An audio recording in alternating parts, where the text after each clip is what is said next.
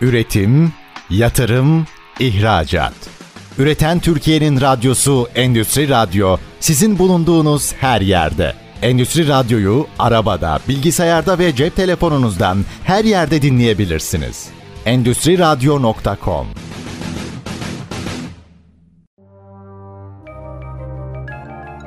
Koray İnan'ın hazırlayıp sunduğu Satış 4.0 Dünyası programı başlıyor. Herkese merhabalar. ST Endüstri Radyo'dan ben Koray İnan'ın hazırlayıp sunduğu Satış 4.0 Dünyası programına hoş geldiniz. Bugünkü konuğum DAS Akademi E-Öğrenme ve İş Geliştirme Müdürü Mona Aykul ile birlikte eğitim trendlerini konuşacağız. Çok önemli bir konu. Özellikle pandemi süreciyle birlikte hayatımıza e-öğrenme, uzaktan eğitim gibi kavramlar çokça girmeye başladı. Zaten eğitim trendleri her geçen gün dijitalleşmeyle birlikte değişiyor ve gelişiyor. Aynı zamanda bu işte pandemi süreci bunu daha da hızlandırdı diyebiliriz. Şimdi Mona ile birlikte bu trendleri konuşuyor olacağız. Yeni trendlerin getirdiği yeni araçları konuşuyor olacağız. Daha da araçlardan ziyade aslında şunu konuşmak istiyorum. Kafamdaki kurduğum konu şuydu. Geçmişteki öğrenme trendleriyle bugünkü öğrenme trendleri arasındaki farklar ve bugünkü aslında özellikle yetişkin öğrenmesindeki öğrenme trendlerini konuşuyor olacağız. Mona merhabalar, hoş geldin. Merhabalar Koray, çok hoş bulduk. Nasılsın? Teşekkür ederim, iyiyim. Sen nasılsın? Ben de çok iyiyim. Şimdi seni dinleyeceğiz. Senden hem gözlemlerini alacağız, hem deneyimlerini alacağız, fikirlerini alacağız. Öncesinde istersen konuklarımız biraz seni tanısın isterim. Neler yaptın şu ana kadar, şu an ne yapıyorsun? Tabii ki. Şimdi şöyle ki ben şu anda DAS Akademi isimli bir kurumda hem e-learning'den hem de iş geliştirmeden sorumlu olarak çalışıyorum. Ama aslında benim e, çıkış noktam eğitimcilik. Yani aslında ben bir öğretmendim bir Almanca öğretmeniydim. Daha sonrasında eğitim teknolojileriyle tanışınca özel okuldaki öğretmenliği bırakıp üniversitede akademisyen olarak devam ettim ve eğitim teknolojileri konusunda da hala şu anda Almanya'da doktora çalışmalarıma devam ediyorum. Yani işin hem uygulama tarafından geliyorum hem de akademik tarafından böyle bir geçmişim var. Şu ana kadar da uzaktan eğitim, uygulama ve araştırma merkezi müdürlüğünü yapıyordum. Yani uzun süreler boyunca sistemler kurup öğrenmeyi teknolojiyle nasıl birleştirebiliriz üzerinde çalışıyordum. Yine bu alanda devam ediyorum. Süper. Aslında şöyle senin anlatımlarından da hani konuyu konuşacağımız tam doğru kişi sensin diye anlıyorum. şöyle şöyle yapalım. İlk sorum şu olacak aslında. Ya hayat çok hızlı akıyor ve inanılmaz bir değişim var. Değişim hızı da çok yüksek. Sana şunu sorayım. Çok geriye gitmeye gerek yok. Yani sadece bir 5-10 yıl öncesine dönsek, o zamanı bir analiz etsek, bir de şimdi analiz etsek. Çok büyük değişikliklerin olduğunu düşünüyorum ve görüyorum. Sence neler değişti? Burada hem teknoloji anlamından bak, yani bu bağlamdan cevapla. Bir de fikirsel anlamdan da fikirsel bağlamdan da cevaplamanı istiyorum bu soruyu. Tabii ki. Şimdi biz akademik yazılar yazarken hep böyle klişeleşen bir cümlemiz vardır. İşte hızla değişen dünyamızda, dijitalleşen dünyamızda diye başlarız hep çok hızlı bir değişime şahit olduk. Bu cümlenin artık hakkını verebiliyoruz gerçekten. Çok hızlı bir değişim gerçekleşti. Değil 5 yıl önce sadece 3 yıl öncesine bile geri gittiğimizde bugünle 3 yıl önce arasında da çok büyük bir fark var. Şimdi 10 yıl önce, 5 yıl önce teknoloji ve eğitim kavramlarını yani eğitim dediğimizde sadece okul veya üniversite olarak düşünmemeliyiz. Sonuçta kurumsalda da eğitim yani ömür boyu öğrenenler olarak adlandırıldığımız için artık eğitimin her aşamasında, her kademesinde e, çok büyük farklılıklar var. Ben şöyle görüyorum hani sadece teknolojik gelişmelerden ziyade artık çok büyük bir farkındalık oluştu. Mecburi bir farkındalık oldu bu. Pandemiyle beraber gelişen bir farkındalık oldu.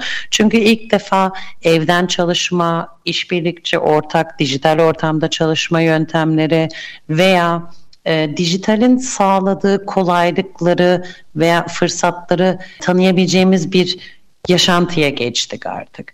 Dolayısıyla ben çok çok ciddi değişiklikler olduğunu gözlemliyorum. Hem sahadan hem akademik hani yayınlardan da takip ettiğim kadarıyla pandeminin buna bir 15-20 senelik özellikle eğitim alanında bir ivme kattığını söylemek de mümkün. Yani dediğim gibi sadece teknolojilerin artık yeni kavramların ortaya çıkmış olması değil, insanların da buna daha hazır veya daha açık olduğunu fark ediyoruz. Dolayısıyla ben çok ciddi değişikliklerin hatta başlangıcında olduğunu düşünüyorum. Şu anda asıl değişiklik başlayacak. E, bu pandemi aslında şey oldu galiba değil mi bana? Bir hızlandırıcı görevi gördü gibi. Çünkü ben de yani kendi yaptığım işte zaten bir kısmı eğitim ve danışmanlık olduğu için hani şunu gördüm. Biz mesela 2020'nin böyle Şubat ayında ilk ya ilk demeyeyim de arada bir yapıyorduk gerçi de bir müşteriyle online toplantı yapıp hani to- şeyi görüşmemizi online yapalım dedik. Ay o kadar zor olmuştu ki yani ses gelmiyor, gitmiyor bir şeyler. Biz tam beceremedik, onlar beceremedi falan. Ama birdenbire hani pandemiyle birlikte bir hızlandırıcı etkisi oldu pandeminin bu dijital ortamlarda. Şu anda online toplantı yapmak çok doğal akışı. Hatta şöyle neredeyse yüz yüze toplantı artık yapmıyor insanlar ya da yüz yüze eğitim azaldı. İşte online eğitimler daha da çoğaldı. Hani bir hızlandırıcı etkisini sen de gördün herhalde değil mi? Kesinlikle gördüm. Hatta şöyle bir güzel tarafı da oldu. Yani ben biraz dijitale pozitif bakan bir insanım. Zaten oldum olası çok seviyordum ama ben bir eğitimci olarak yani hani senle çok da daha önce konuştuğumuz konular bunlar. Bir eğitimci olarak şunu fark ettim. Globalleşmekten bahsediyoruz. Tüm dünyayla birlikte işler yapmaktan bahsediyoruz ve şu anda artık eskisi gibi bir eğitim için başka bir ülkeye, başka bir şehre gitmek yerine evimden de ya da işte ofisimden de birçok kişiye ulaşma imkanı ya da birçok kişiyle daha rahat iletişim kurma imkanı sunuyor. Dediğim gibi online toplantının şu anda çok olağan olması bence harikulade bir şey. Yani zaman kazandırıyor bize, maliyet kazandırıyor bize, esneklik kazandırıyor bize. Bir de artık e, bence kendimizi de geliştirdik. Hepimiz online toplantıda daha interaktif ya da daha aktif olarak nasıl katılabileceğimizi veya yönetebileceğimizi de öğrendik. Dolayısıyla ben sana kesinlikle katılıyorum. Yani orada olağanlaşan bir durum var ve ben şunu da savunuyorum. Yani bu geldiğimiz noktayı daha ileriye taşımak için de şu anda çok güzel bir zaman. Yani çok iyi bir fırsat aslında şu anki zamanımız. Bunu doğru değerlendirdiğimizde bu dijitalleşmenin, bu teknolojinin, eğitim kavramının, çalışma kavramlarının da çok daha ileriye gidebileceğini göreceğimizi düşünüyorum. kesinlikle ben de aynı kanaatteyim. Hazır tam oraya gel, gelmiş ya sana şunu sorayım. Hani senin aslında iş title'ında da o var. E-öğrenme ya da uzaktan öğrenme dediğimiz konu. Bu şimdi bizim hayatımıza çok hızlıca girdi. Evet girdi. Bu dünyayı biraz anlatır mısın? Ya bu dünya nasıl bir dünya? Uzaktan öğrenmek dediğimiz şey tam olarak nedir? Ne anlamalıyız buradan? Ya uzaktan öğrenme aslında şimdi kavramlar çok birbirine karışmış durumda biraz. E, bu orada hemen çok hızlıca şöyle söyleyeyim. Yani bir kurumun, bu bir eğitim kurumu olabilir, bu bir iş kurumu yani bir sektör kurumu olabilir. Bir kurumun uzaktan dijital bir ortamda e, gerçekleştireceği bütün öğrenme ortamlarını e-learning kavramı altında toplayabiliriz. Bu ne demek oluyor? Bu ister bir okul veya bir üniversite, bir şirket olsun bir öğrenme gerçekleştirmek istiyor. İşte biz e-learning'de buna öğretim tasarımı dediğimiz, instructional design dediğimiz bildiğin bir yapı oluşturuyoruz ve e-öğrenme platformlarını bu yapıya uygun hazırladığımızda kişinin bilgisayarı başında veya mobil cihazında zaman ve mekan sınırı olmaksızın istediği herhangi bir yerden, istediği herhangi bir zamanda bilgiye erişmesini kastediyoruz. Aslında e-learning kavramı bu anlama geliyor. Bunun tabii kendi içinde birçok farklı yöntemi ve metodu var. Bunların her biri farklı ihtiyaçlara göre belirlenir. Hani bir üniversitenin ihtiyacı ile bir kurumun ihtiyacı aynı değildir muhtemelen diye düşünüyorum. O yüzden o ihtiyaçlara göre de eğitim senaryoları, eğitim modelleri bir sisteme entegre ediliyor ve orası sizin öğrenme dünyanız oluyor. Fakat sanal bir dünya içerisinde. Yine aynı zamanda bu sanal dünyayı da yüz yüze olan hani sınıf veya eğitim ortamıyla da birleştirebiliyoruz. O da e-learning'in bir modeli veya yöntemidir. Bunun gibi birçok esnek yapıya sahip olan öğrenme ortamı diyoruz. Ben şunu hep şöyle söylüyorum aslında. Ben geleceğin öğrenme yöntemi olarak da görüyorum. Şimdi bizim konumuz trendlerdi ya. Dolayısıyla evet. ben gerçekten e-learning'i geleceğin öğrenme e, yöntemi olarak görüyorum. Bu bizim gelecekte sınıflarımızdan itibaren başlayacak iş yerlerimize yansıyacak. Yani 7'den 77'ye de herkes bir şekilde artık bilgiye bu öğrenme e, ortamları dediğimiz e-learning ortamlarında erişecek diye düşünüyorum. Süper. Aslında şöyle bir şey oldu. Bilginin bu kadar kolay ulaşılabilir olması özellikle bu e-öğrenme sistemleriyle birlikte ciddi bir fırsat eşitliği de yarattı. Artık hiçbirimiz şey diyemeyiz diye düşünüyorum. Ben şu bilgiye erişemiyorum diye bir şey söylemek çok zordur diye düşünüyorum. Hani bilgisayardan neredeyse her şeyin eğitimine hatta çoğuna da ücretsiz erişmek çok rahatlıkla yapılabilecek bir şey şu anda. Şimdi bir yerde bir yere değindin aslında uzaktan e, öğrenmeyle ilgili dedin ki bu yüz yüzeyle de beslenebilir yani hani birlikte olabilir. Ben de tam o soruyu soracaktım aslında sana aklımda o vardı. Bunlara hibrit öğrenme modelleri deniyor bildiğim kadarıyla. Bunların birbirine uygun yani bir, bir hibrit model nasıl uygulanıyor? Yani hani tam olarak sistemi anlatmanı istemem ama yani bunun felsefesi nedir? Örnek veriyorum yani bir yüz yüze oluyor bir kısım, bir kısım da online'da oluyor ama bunlar birbirini tamamlıyor diye anlıyorum ben. Hani doğru mu anlıyorum? Biraz senden dinlemek isterim bu modelleri. Aslında çok doğru bir yerden yaklaşıyorsun. Doğru. Hibrit dediğimiz şey aslında şu. Hibrit öğrenmede yine diyelim ki bir eğitim ortamı düşünüyoruz. Bir sınıf ortamı ya da işte ders aldığımız e, bir kurumun hani eğitim odasını düşünelim. Ben şu anda bu odada oturuyorum ve eğitmen olarak da burada bulunuyorum ve katılımcılar var yüz yüze olan. Bir de diyelim ki şehir dışında veya yurt dışında veya özel sebeplerden dolayı fiziki olarak sınıfta bulunamayan katılımcılar var.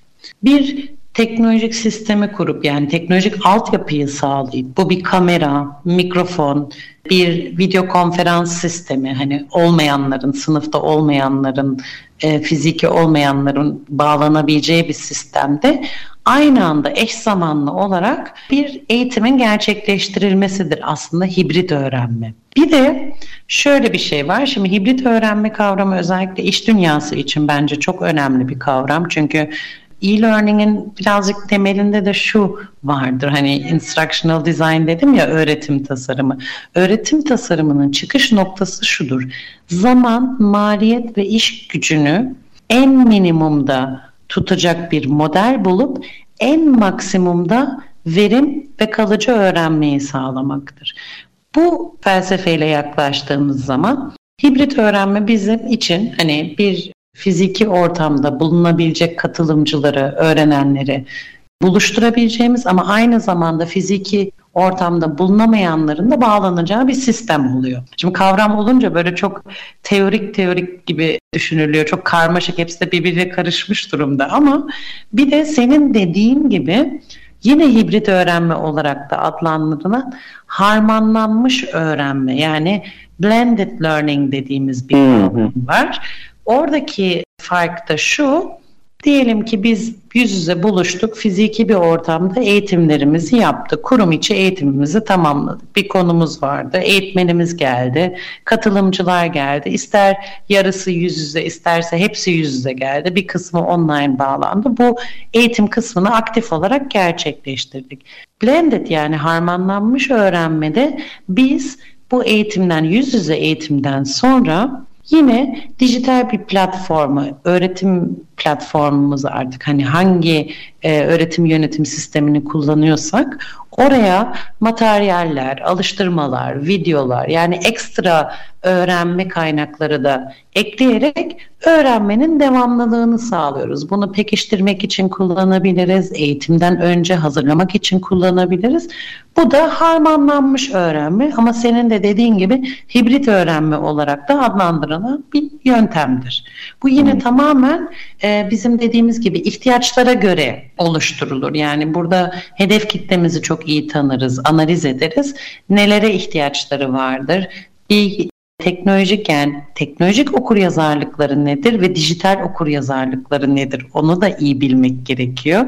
Çünkü e, karşımızdaki herkes aynı dijital beceriye sahip değil. Yani şöyle düşünelim, e, belki çok komik bir örnek olacak ama mesela ilk online eğitimlere veya online toplantılara başladığımızda her birimiz çok zorlandık. Video konferans programlarını yönetmekte, kameramızı açmakta, sesimizi duyurmakta. Hani sesim geliyor mu sorusu en sık sorduğumuz soruydu. Ama bugün çok daha rahat ilerliyoruz. İşte bunun gibi noktaları her zaman bu planlamalarda göz önünde bulundurursak o zaman e, iyi bir öğrenme modelini de uygulayabiliriz. Güzel. E, senden şunu da öğrendim aslında. Bu harmanlanmış eğitim denen kavramı da öğrenmiş oldum. Hibrit dediğimiz olayda geçen hatta denk geldim bir firmada.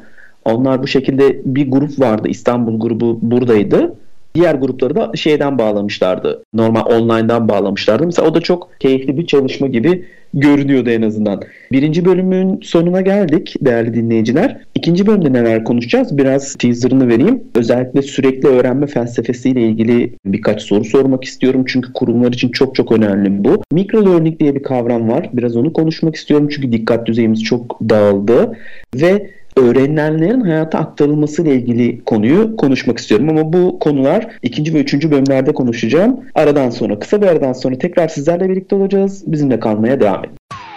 Üretim, yatırım, ihracat. Üreten Türkiye'nin radyosu Endüstri Radyo sizin bulunduğunuz her yerde. Endüstri Radyo'yu arabada, bilgisayarda ve cep telefonunuzdan her yerde dinleyebilirsiniz.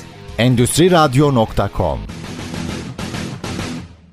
Herkese tekrar merhabalar. SD Endüstri Radyo'dan ben Koray İnan'ın hazırlayıp sunduğu Satış 4.0 Dünyası programının bugünkü konuğu DAS Akademi E-Öğrenme ve İş Geliştirme Müdürü Mona Aykul ile birlikte eğitim trendlerini konuşuyoruz. Çok keyifli bir konu. Özellikle Mona'nın deneyimleri ve gözlemleri çok önemli. Yeni yeni kavramları da konuşuyoruz aslında hayatımıza yeni giren bir olay bu e-learning olayı. Yeni giren derken hani en azından zamansal anlamda baktığımızda bir insan ömrüne baktığımızda e, gerçekten bir 10 yıl önceye bile döndüğümüzde hatta 5 yıl önceye bile döndüğümüzde bu kadar hayatımızın içinde yoktu. Fakat şu anda çok ciddi anlamda e-öğrenme olayı hayatımızın içinde. Şimdi bu bölümde biraz şeyi konuşmak istiyorum aslında. Kurumlara gittiğimde şunu görüyorum. Özellikle liderlik programlarında da bu cümleyi çok duyuyorum. Sürekli öğrenme, sürekli öğrenme felsefesi. E bu ne demek? Kurumlar ve bireyler için neden önemli ya da sürekli öğrenmeliler mi? E bir sana sormak isterim bu konunun felsefesini.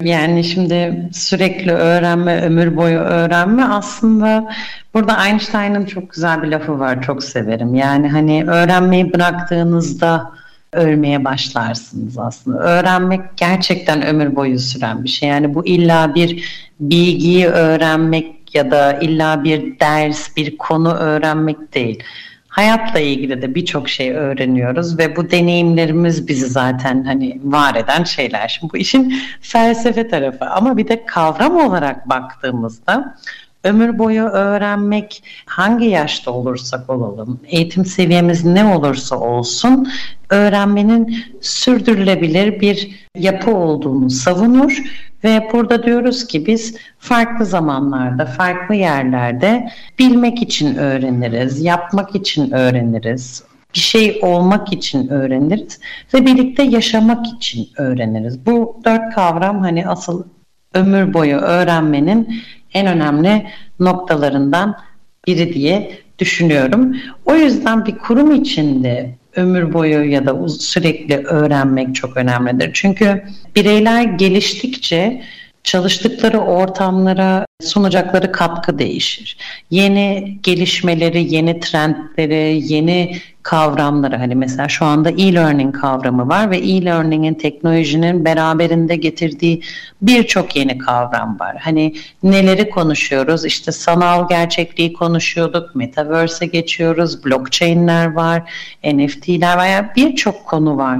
Her gün yeni bir kavram çıkıyor ve bunların her birine hakim olmalıyız ki kendi işimize de bunu dahil edip entegre edip daha iyi bir şekilde aktarabilelim. Bir de kişisel olarak da ben öğrenmenin çok keyifli olduğunu düşünüyorum. Yani hani zihni geliştiriyor, e, yeni fırsatlar tanımamıza, oluşturmamıza, yeni fikirler yaratmamıza yardımcı oluyor.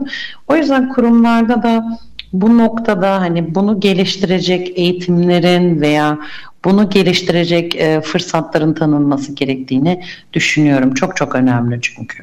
E, kesinlikle katılıyorum. Özellikle bu kadar hızlı gelişme hem teknolojik anlamda hem de zihinsel anlamda bu kadar hızlı gelişmede zaten hani ben öğrendim demek hani ölmek de eşdeğer dediğin gibi Einstein'ın lafıyla aslında.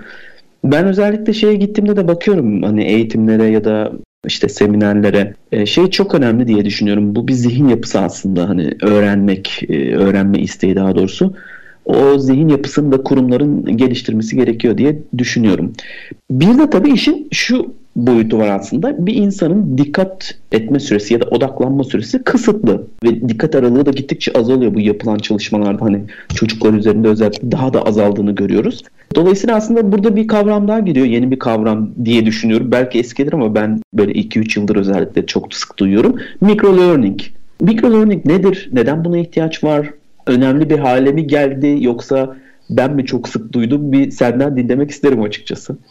Yok aslında e, micro learning hani var olan yeni yeni gelişen bir terim oldu. Buradaki nokta şu ki senin de değindiğin şey dikkatlerin dağılması, insanların çok fazla bilgiye maruz kalması. Yani bir taraftan dijitalde her şeye ulaşabiliyor olmak çok büyük bir zenginlik ama bazen de büyük denizde boğulmak diyorum ona. Çünkü hani derya deniz bilgi var. Fakat yeri geldiğinde de o bilginin altında boğulabiliyoruz. Hani bir tarayıcıya herhangi bir kavram yazdığınızda milyonlarca sayfa çıkıyor karşımıza.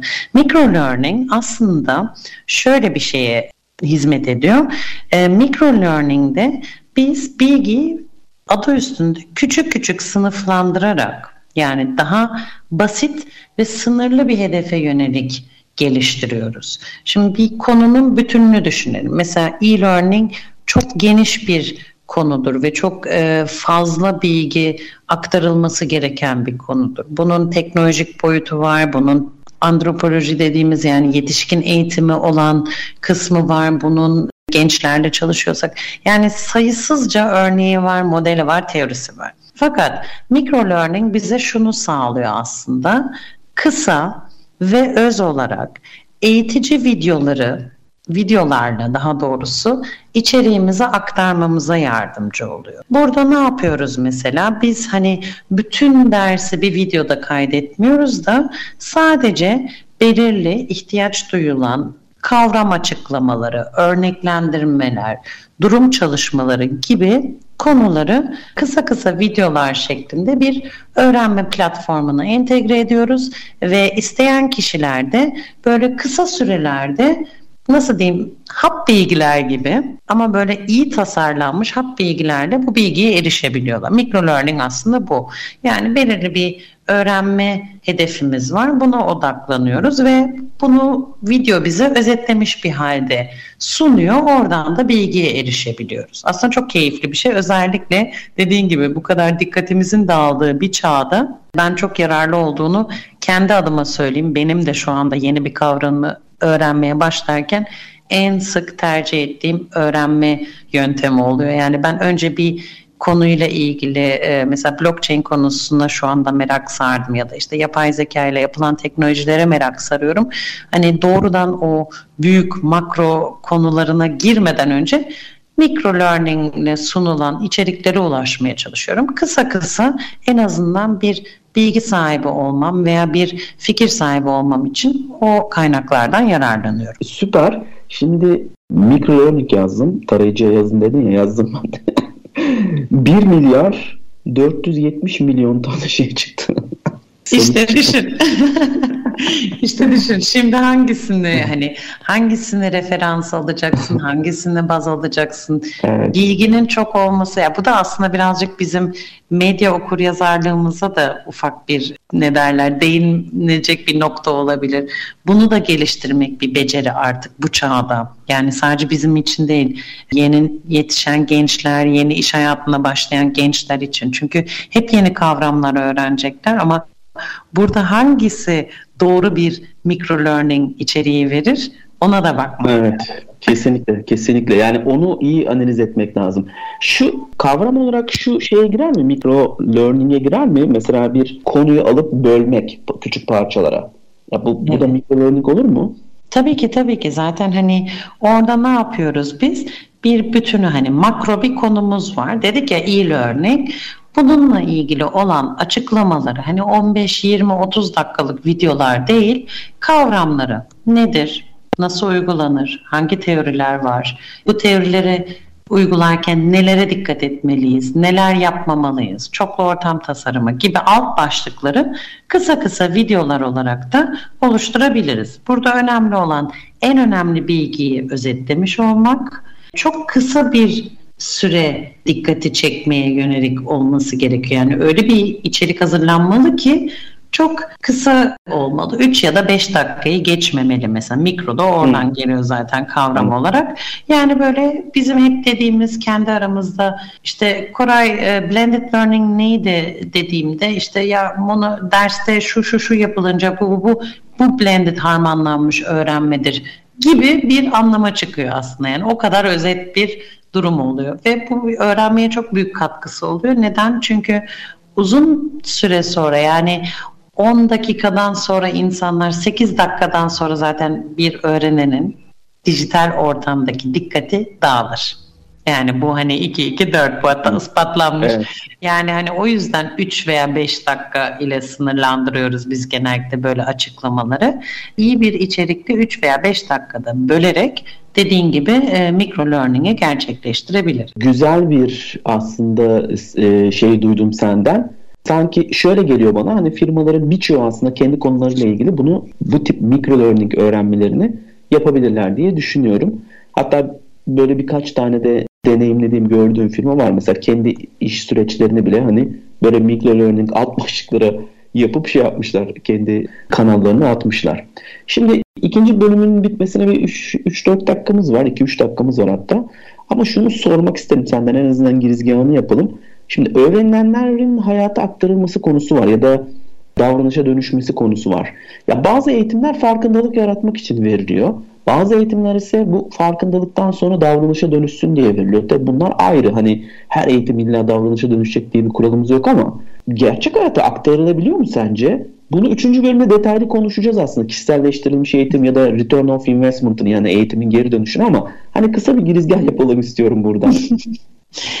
yani hayata aktarabiliyor muyuz? Aktarılıyor mu? Çok güzel bir soru. Şimdi ben bu düşünüyorum. Aslında aktarılabiliyor ama yine tamamen kurgulanan öğretime bağlı, eğitime bağlı diye düşünüyorum. Buna fırsat tanıyacak, bunu call to action diyoruz ya hani bir aksiyonu çağırırsak eğer ve uygulattırırsak yani deneyimlediğimiz kendimizin yaptığı herhangi bir şeyi hayatımıza da dahil ediyoruz. Ama sadece pasif olarak dinlersek yani etkileşimde bulunulmazsa öğrenilen konuyla ilgili çok fazla hayata aktarılmıyor. Fakat bir uygulama yapıldığında bireysel olarak bunu denediğimizde hayata aktarmak mümkün diye düşünüyorum. Ama onun da tabii üçüncü bölümde bahsedeceğimiz gibi belirli ince nüansları var onu yakalamak için onlardan bahsedebiliriz. Güzel çünkü şöyle aslında bu soru çok temel bir soru. Son zamanlarda da böyle sosyal medyada hep görüyorum. Herkes birbirine böyle hani nasıl söyleyelim ince ince şey sokuşturuyor böyle laf. İşte Aynen işte eğitim yararlı mı oluyor acaba yoksa işte bir tek hmm, nasıl böyle keyifli zaman geçirme aracına mı dönüştü? Bunun felsefi boyutu da var tabii yani sonuçta insanlar zaman ayırıyor oraya ama birincisi bir kere kendileri isteyerek mi geliyor bu önemli. İkincisi öğrenmeyle ilgili hani biraz önce konuştuk ya sürekli öğrenme dedik. Öğrenmenin bir zihinsel yapısı var aslında yani. Onunla mı geliyorlar? Öğrenmeye istekliler mi? Meyilliler mi? E, zihin Tabii. yapıları ne? Tutumları ne? Bu da önemli. Şimdi hani Şimdi bir adam ya da kadını da zorla bir eğitime sokmuşsun. E, oradan şey bekleyemezsin. Davranış değişikliği zaten bekleyemezsin. Başta bir kendine ket vurmuş aslında. Bunların hepsini üçüncü bölümde konuşacağız. Bu çok önemli çünkü dünyada da bir problem aslında. Return of investment yani eğitimin geri dönüşümü. Ben bir maliyet verdim, eğitim hazırladım ya da dışarıdan eğitim aldım. Aldığım sadece maliyet o değil aslında. Zaman maliyeti de var. Bir sürü kişiyi de oraya o eğitime sokuyorum. Örnek veriyorum üçer saatleri gidiyor ve fakat bu eğitim ne kadar yararlı oluyor bizim kurumumuz için ya da bireysel anlamda ne kadar yararlı oluyor? Davranışa dönüşüyor mu konusu hem Türkiye için hem de dünya için aslında ölçüleme problemlerinden bir tanesinin içinde barındırıyor. Ama bunları Üçüncü bölümde konuşacağız. Üçüncü bölümde bir de şey konuşmak istiyorum ona. Kişiselleştirilmiş eğitimden bahsediyoruz bu sıralarda. Hı hı. Yani eğitimin kişilere özel kurgulanması. Bir de bunu soracağım sana. Ama hepsi üçüncü bölümde. Değerli dinleyiciler kısa bir aradan sonra tekrar sizlerle birlikte olacağız. Bizimle kalmaya devam edin. Üretim, yatırım, ihracat. Üreten Türkiye'nin radyosu Endüstri Radyo sizin bulunduğunuz her yerde. Endüstri Radyo'yu arabada, bilgisayarda ve cep telefonunuzdan her yerde dinleyebilirsiniz. Endüstri Radyo.com Herkese tekrar merhabalar. ST Endüstri Radyo'dan ben Koray'ın hazırlayıp sunduğu Satış 4.0 Dünyası programının bugünkü konuğu DAS Akademi E-Öğrenme ve İş Geliştirme Müdürü Mona Aykul ile birlikte eğitim trendlerini konuşuyoruz. Eğitim teknolojilerini konuşuyoruz. Yeni gelişmeleri konuşuyoruz. Çok keyifli bir program. İlk iki bölümde özellikle kavramlar üzerinde konuştuk. E-öğrenmeyi konuştuk, hibrit modelleri konuştuk, sürekli öğrenmeyi konuştuk. Mikro learning nedir bunu konuştuk. Şimdi bu bölümde biraz return of investment ya da öğrenilenler hayata geçiyor mu? Hayata nasıl aktarılıyor? Ya da geç, hayata aktarılmak zorunda mıyız? O da ayrı bir konu tabii. Çünkü bazı eğitimlerde aslında farkındalık yaratmak üzerine kurgulanan eğitimler.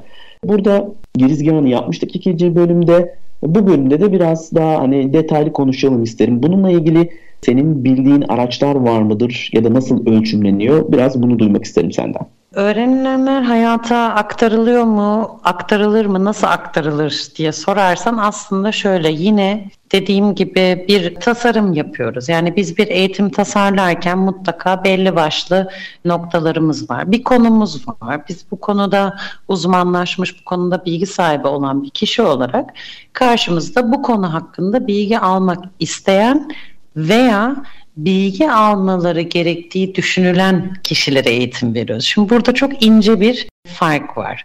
İsteyen kişi zaten bu bilgiye erişmek için burada sizin eğitimlerinize katılır ve bunu hayatına aktarmaya hazırdır. Ama bir de kurumsal eğitimlerde şöyle bir durumumuz oluyor. Farklı kişiler farklı öğrenme geçmişlerine, farklı öğrenme stillerine bağlı kişiler de aynı eğitime katılıyor. Ne yapacağız? Her bir eğitime katılan kişi için farklı bir program yapamayacağımıza göre biz burada ihtiyaç analizi ve hedef kitle analizi dediğimiz analizler yaparız genellikle. Özellikle e-öğrenme ortamlarında bu çok can alıcı bir noktadır. Çünkü bu analizleri yaptığınız zaman geliştireceğiniz içerik gerçekten bilgiyi aktarmanıza yardımcı olacağı gibi bir de uygulamaya yani hayata geçirilmesine de yardımcı olur. Şimdi biz burada ne yapıyoruz mesela? Hedef kitle analizinde işte kimler eğitimimize katılıyor, işte bilgileri, ön bilgileri var mı ya da bilgi düzeyleri nedir? Hangi konular daha çok ilgilerini çekiyor gibi kavramlara odaklanırız. İhtiyaç analizinde de yine konumuzla ilgili ne kadar bilgileri var ve ne kadar bilgi aktarmalıyız ve nasıl bunu o kişinin kendi spesifik ya da o grubun kendi spesifik ihtiyaçlarına göre tasarlarız diye sorular sorarız. O zaman uygulamaya geçirmek çok daha önemli. Yani eğitimleri tasarlarken de artık hem bu teknolojideki gelişmeleri göz önünde bulundurmak zorundayız. Çünkü artık öğrenme stilleri de değişti. Hani ilk bölümlerde konuştuğumuz gibi hibrit bir öğrenme ortamı olabilir, yüz yüze olabilir, online olabilir. Her birinin kendine göre bir ihtiyacı var. Burada buna dikkat edersek eğer o zaman uygulamaya geçiyoruz. Yani basit bir örnekle bunu anlatacak olursam ben bir e-learning konusunu diyelim ki zaten hali hazırda teknolojiyle uğraşan bir şirket, bir kurumla çalışırken başka bir içerik ve uygulama denemeleri işte durum çalışmaları yaparım. Ama hani dijital sektörden çok uzak olan bir sektöre yönelik bir eğitim tasarlarken de o zaman onların ihtiyaçlarına göre belki daha temel bilgileri de kapsayan eğitimler hazırlayabilirim. Bahsettiğimiz micro learning gibi araçlardan faydalanabilirim, yöntemlerden faydalanabilirim. E-öğrenme ortamında bilgi aktarıp daha sonrasında eğitim ortamında yüz yüze buluşabilirim. Biz buna ters yüz edilmiş eğitim diyoruz mesela. Önceden veriyoruz bilgiyi işte hap bilgileri micro learning şeklinde. Sonra birazcık konular hakkında fikir sahibi olan katılımcılar da eğitimimize katılabilir. Gibi gibi hani bunun bir sürü böyle örneği var. Dolayısıyla soruna hani ez cümle cevap verecek olursak uygulamaya aktarılabiliyor, hayata aktarılabiliyor öğrenilen konu. Fakat burada tabii eğitimin tasarımı çok çok önemli diye düşünüyorum. Burada senden bir şey duydum. Tam onu soracaktım aslında bu bölümde de kişiselleştirme dedin ya da hı hı. şöyle dedin aslında hedef kitleyi tanıma dedin. Bu eğitimler ne kadar kişiselleştirilebilir? Ve hatta burada hani trendleri, teknolojileri konuşuyoruz ya. Bana özel yani gerçekten bir tek Kore'ye özel bir konu anlatımı olabilir mi ya da böyle bir sistem var mı biliyor musun? Bir onu sormak isterim sana. Ya aslında öyle sistemler var. Şimdi e-öğrenme platformlarında biz buna modülleştirme diyoruz. Yani öyle bir modül geliştiririm ki şimdi benim analiz kısmı dediğim kurumdan kişilere dair, eğitimime katılacak olan kişilere dair alacağım bilgilerdir. Hani oyunlaştırmada da yaparız ya mutlaka bir hedef kitleyi analiz hı hı. ederiz. Oyuncu tiplerini anlamaya çalışırız. İşte nasıl bir oyunlaştırma tarzı veya stratejisi geliştireceğimize karar veririz orada. Burada ise ne yapıyoruz? Yine aynı şekilde kişilerin ne kadar onlar hakkında bilgi toplayabilirsek bunu kişiselleştirilmiş bir diyelim ki bir sayfa olarak düşünelim. Ben seni örnek vereyim. Ben bir grupla eğitim yapıyorum. Koray İnan var ve onun işte teknolojik bilgisi bu. Konuyla ilgisi bu. İşte geçmişinde şu şu şu konuları çalışmış. Bu bu bu bilgileri biliyor. Soruları ufak bir anketle sana dair bilgiler elde ediyorum. Ve ben öyle bir sistem geliştirebilirim ki e-learning buna izin veriyor. Sana özel bir modül öğrenme içeriklerinden sana özel bir modül oluşturup sadece sistemin içerisinde sana açık bir şekilde bunu sunabiliyorum. Yani biz şu anda mesela o şekilde çalışıyoruz. Yani bu şekilde öğrencilere yabancı dil öğrenmelerine yardımcı oluyoruz. Kişiselleştirilmiş tarafı var. Zaten teknolojinin güzel tarafı o. Çünkü ben belki yüz yüze ortamda o kişinin bireysel ihtiyacını tam anlamayabilirim. Tam bunu fark edip oraya müdahale edemeyebilirim. Ama bu analizler sayesinde dijital ortamda o takviyeyi veya o desteği sağlama şansım da oluyor. O yüzden kişiselleştirilmiş e, eğitim o anlamda çok e, verimli olabiliyor e-learning'de özellikle. Zaman kazanıyorsunuz ve sadece sana özel ya da kişiye özel de bir eğitim içeriği var olan learning nuggets diyoruz biz aslında onları learn nuggets hani böyle ufaktır ya böyle hap gibi diyoruz. Onları o modülün içerisine dahil ederek yapılabilir yani. Çok da güzel olur. Bunun için ama bahsettiğin gibi önceden e, bu hedefi analiz etmek lazım. Burada test falan mı kullanıyoruz? Yani araç olarak mesela bir örnek veriyorum bir test gönderip o testteki bilgilerini alıp Belki evet. üç şey ya da dört gruba falan mı ayırıyoruz? Nasıl yapılıyor bu? Şöyle yapıyoruz. Anket düzenliyoruz genellikle. Böyle hani en kolay yöntemi anket geliştirmek oluyor böyle bir durumda. Bu tamamen işte bir demografik bilgilerimizi hani bizim kişisel bilgilerimizi birazcık kişisel ihtiyaçlarımızı bir birey olarak bireylerden onu topluyoruz. Hani mesela diyelim ki ben oyunlaştırma konusunda bir eğitim vereceksem kişinin bu kavramı duyup duymadığını buna ilgisi olup olmadığını hani bu konuda bu eğitimde elde etmek istediği bilgilerin ne olduğunu ya da hedeflerinin ne olduğu gibi bilgileri alıyoruz. Bunları kodluyoruz. Diyoruz ki hani işte grubumuzda 5 kişi daha önce bu kavramı hiç duymamıştır. Zaten kişilerin bilgileri oluyor ve bu doğrultuda aslında personeller geliştirip o personeller üzerinden de modülleri buna yönelik hazırlayıp bunu illa hani bir kişi bazında düşünmemize de gerek yok. Seviye seviyede düşünebiliriz. A1 başlangıç, A2 başlangıcın biraz ilerisinde, B1, B2 gibi de böyle seviyeleri e, dönüştürüp o zaman kişiselleştirilmiş o gruplara uygun eşleştirmeleri de gerçekleştirebiliriz. Ama dediğin gibi yani oradaki testin içeriğindeki sorular tamamen bizim bu analizimize e, hizmet edecek sorular olmalı. Bence zaten kurgu bu şekilde olmalı diye düşünüyorum ama tabii yüz yüze eğitimlerde biraz zor bunu yapmak ama online'da çok rahatlıkla yapılabilir diye düşünüyorum. Modüller dediğin gibi geliştirilir. O modüller bazıları işte A1, A2, B1, B2 olabilir. Bence çok keyifli de olur diye düşünüyorum. Şimdi bir de tabii işin bam teli var aslında kurumlar için özellikle. Biraz aslında kısmen bahsettik ama bir eğitim geri dönüşü var. Yani bir maliyet veriyor firma veyahut da şöyle söyleyeyim. Firma da bu maliyeti verebilir, bütçeyi verebilir. Veyahut da ben birey olarak mesela üniversiteye gidiyorum. Aynı şey aslında bir şey fark etmiyor. Ben de bir maliyet, zaman ve bütçe harcıyorum. Geri dönüşü. E, kurumlar için de böyle mesela zaman ve bütçe harcıyorlar. Geri dönüşü. E, bu nasıl ölçülüyor şeyde dünyada e, ve Türkiye'de neler yapılıyor bununla ilgili? Maliyet yani hani bu maliyet ve yatırım kısmına baktığımızda yani yatırımın getirisi diyoruz ya biz aslında ona. Hani oradaki Aynen. yaptığımız yatırımın hani getirisinde şöyle bakabiliyoruz. Yani ben e-learning tarafından hani bunu söyleyeyim çünkü benim gerçekten sayısalım çok e, kötüdür böyle yatırım kısmı. Bende hiç oturmuyor. Ama tek öğrendiğim bir şey var. Çok bu instructional design'ı öğrenirken sevgili danışmanım beni o konuda çok eğitti diyelim.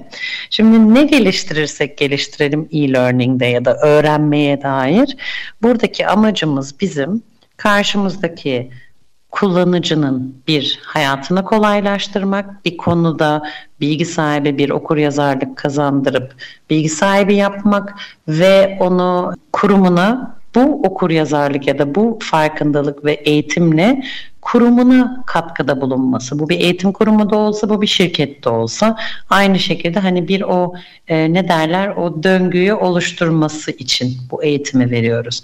Dolayısıyla ben eğitimin aslında çok ciddi anlamda doğru planlandığında kurumun yatırım yaptığı kadar bunun getirisini de alabileceğini düşünüyorum. Ama ne zaman gerçekten ihtiyaç duyulan bir eğitim sunulduğunda yani şimdi çok sık rastladığımız bir şeydir bu özel sektörde. Katılımcılara sormadan doğrudan belli konular hakkında eğitimler sunulur ya da mecbur tutulur bazen değil mi? Şimdi bir insanın isteği yok ise o eğitimdeki yatırım yanlış bir yatırım oluyor. Çünkü biz eğer o insanların ihtiyaçlarına veya ilgi duydukları konulara yönelik bir eğitim sunmaz isek o zaman bunu uygulamaya dönüştürmesi, bu eğitimde edindiği bilgileri iş hayatına veya hayatına aktarması mümkün değilse o zaman bu doğru bir yatırım olmamış olur. Olmayan matematiğimle ben bunu çözmüş durumdayım. Eminim ki şirketler de e, bunu düşünüyordur. Yani bazen şu kısmı hep unutuyoruz. Biz bunu eğitimde hep savunuyoruz. Artık işbirliği var. Bir kişi belirlemiyor sınıfta mesela öğrencilerle. Öğrencilerin görüşlerini alıp kendi eğitimlerimizin içeriğini de dönüştürmeye başladık üniversitelerde. Ben yıllarca üniversitede gerçekten çektiğim eğitim videosundan verdiğim derse kadar her, her sene öğrencilere bir dönemin sonunda ya da belli ara sorularla hani memnuniyetlerine, ilgilerine uygun olup olmadığını öğrenmeye çalışıyordum. Aynı şeyi son zamanda eğitimlerde de çok yapmaya başladım. Çünkü o geri bildirim Orada çok önemli ve burada bizim bir hedef kitlemiz var ve biz bu hedef kitleye yeri geldiğinde çok büyük bir maliyetle eğitimler sunuyoruz ama verdiğimiz eğitim onların ihtiyacı olan eğitim mi? İşte o döngüyü iyi ayarlamak gerekiyor. Orada bir profesyonel tasarım yani eğitim birimi ile çalışmak çok önemli. Kurumların çok iyi ben hani birçok kurumla da işbirliği yapıyorum, tanışıyorum, çalışıyorum. O yüzden hani çok güzel eğitim ekipleri var ve orada da önemli olan şey bence e, tamamen o eğitimin uygunluğunu, ihtiyaca bağlılığı yani ihtiyaca ne kadar uygun, eğitimin konusu, hedef kitleye ne kadar uygun ve bu tüm tasarım yapılırken yani öğretim hesaplanırken ve ayarlanırken gerçekten çıktısı bize ne sağlayacak? Bir örnek vermek gerekirse ben ne zaman eğitmen olmaya karar verdim? Katıldığım bir eğitimde, zorunlu tutulduğum bir eğitimde, çok yıllar önce bir kurumda bana kendi çamaşır deterjanımı yapmayı öğretmek için bir kişi geldi.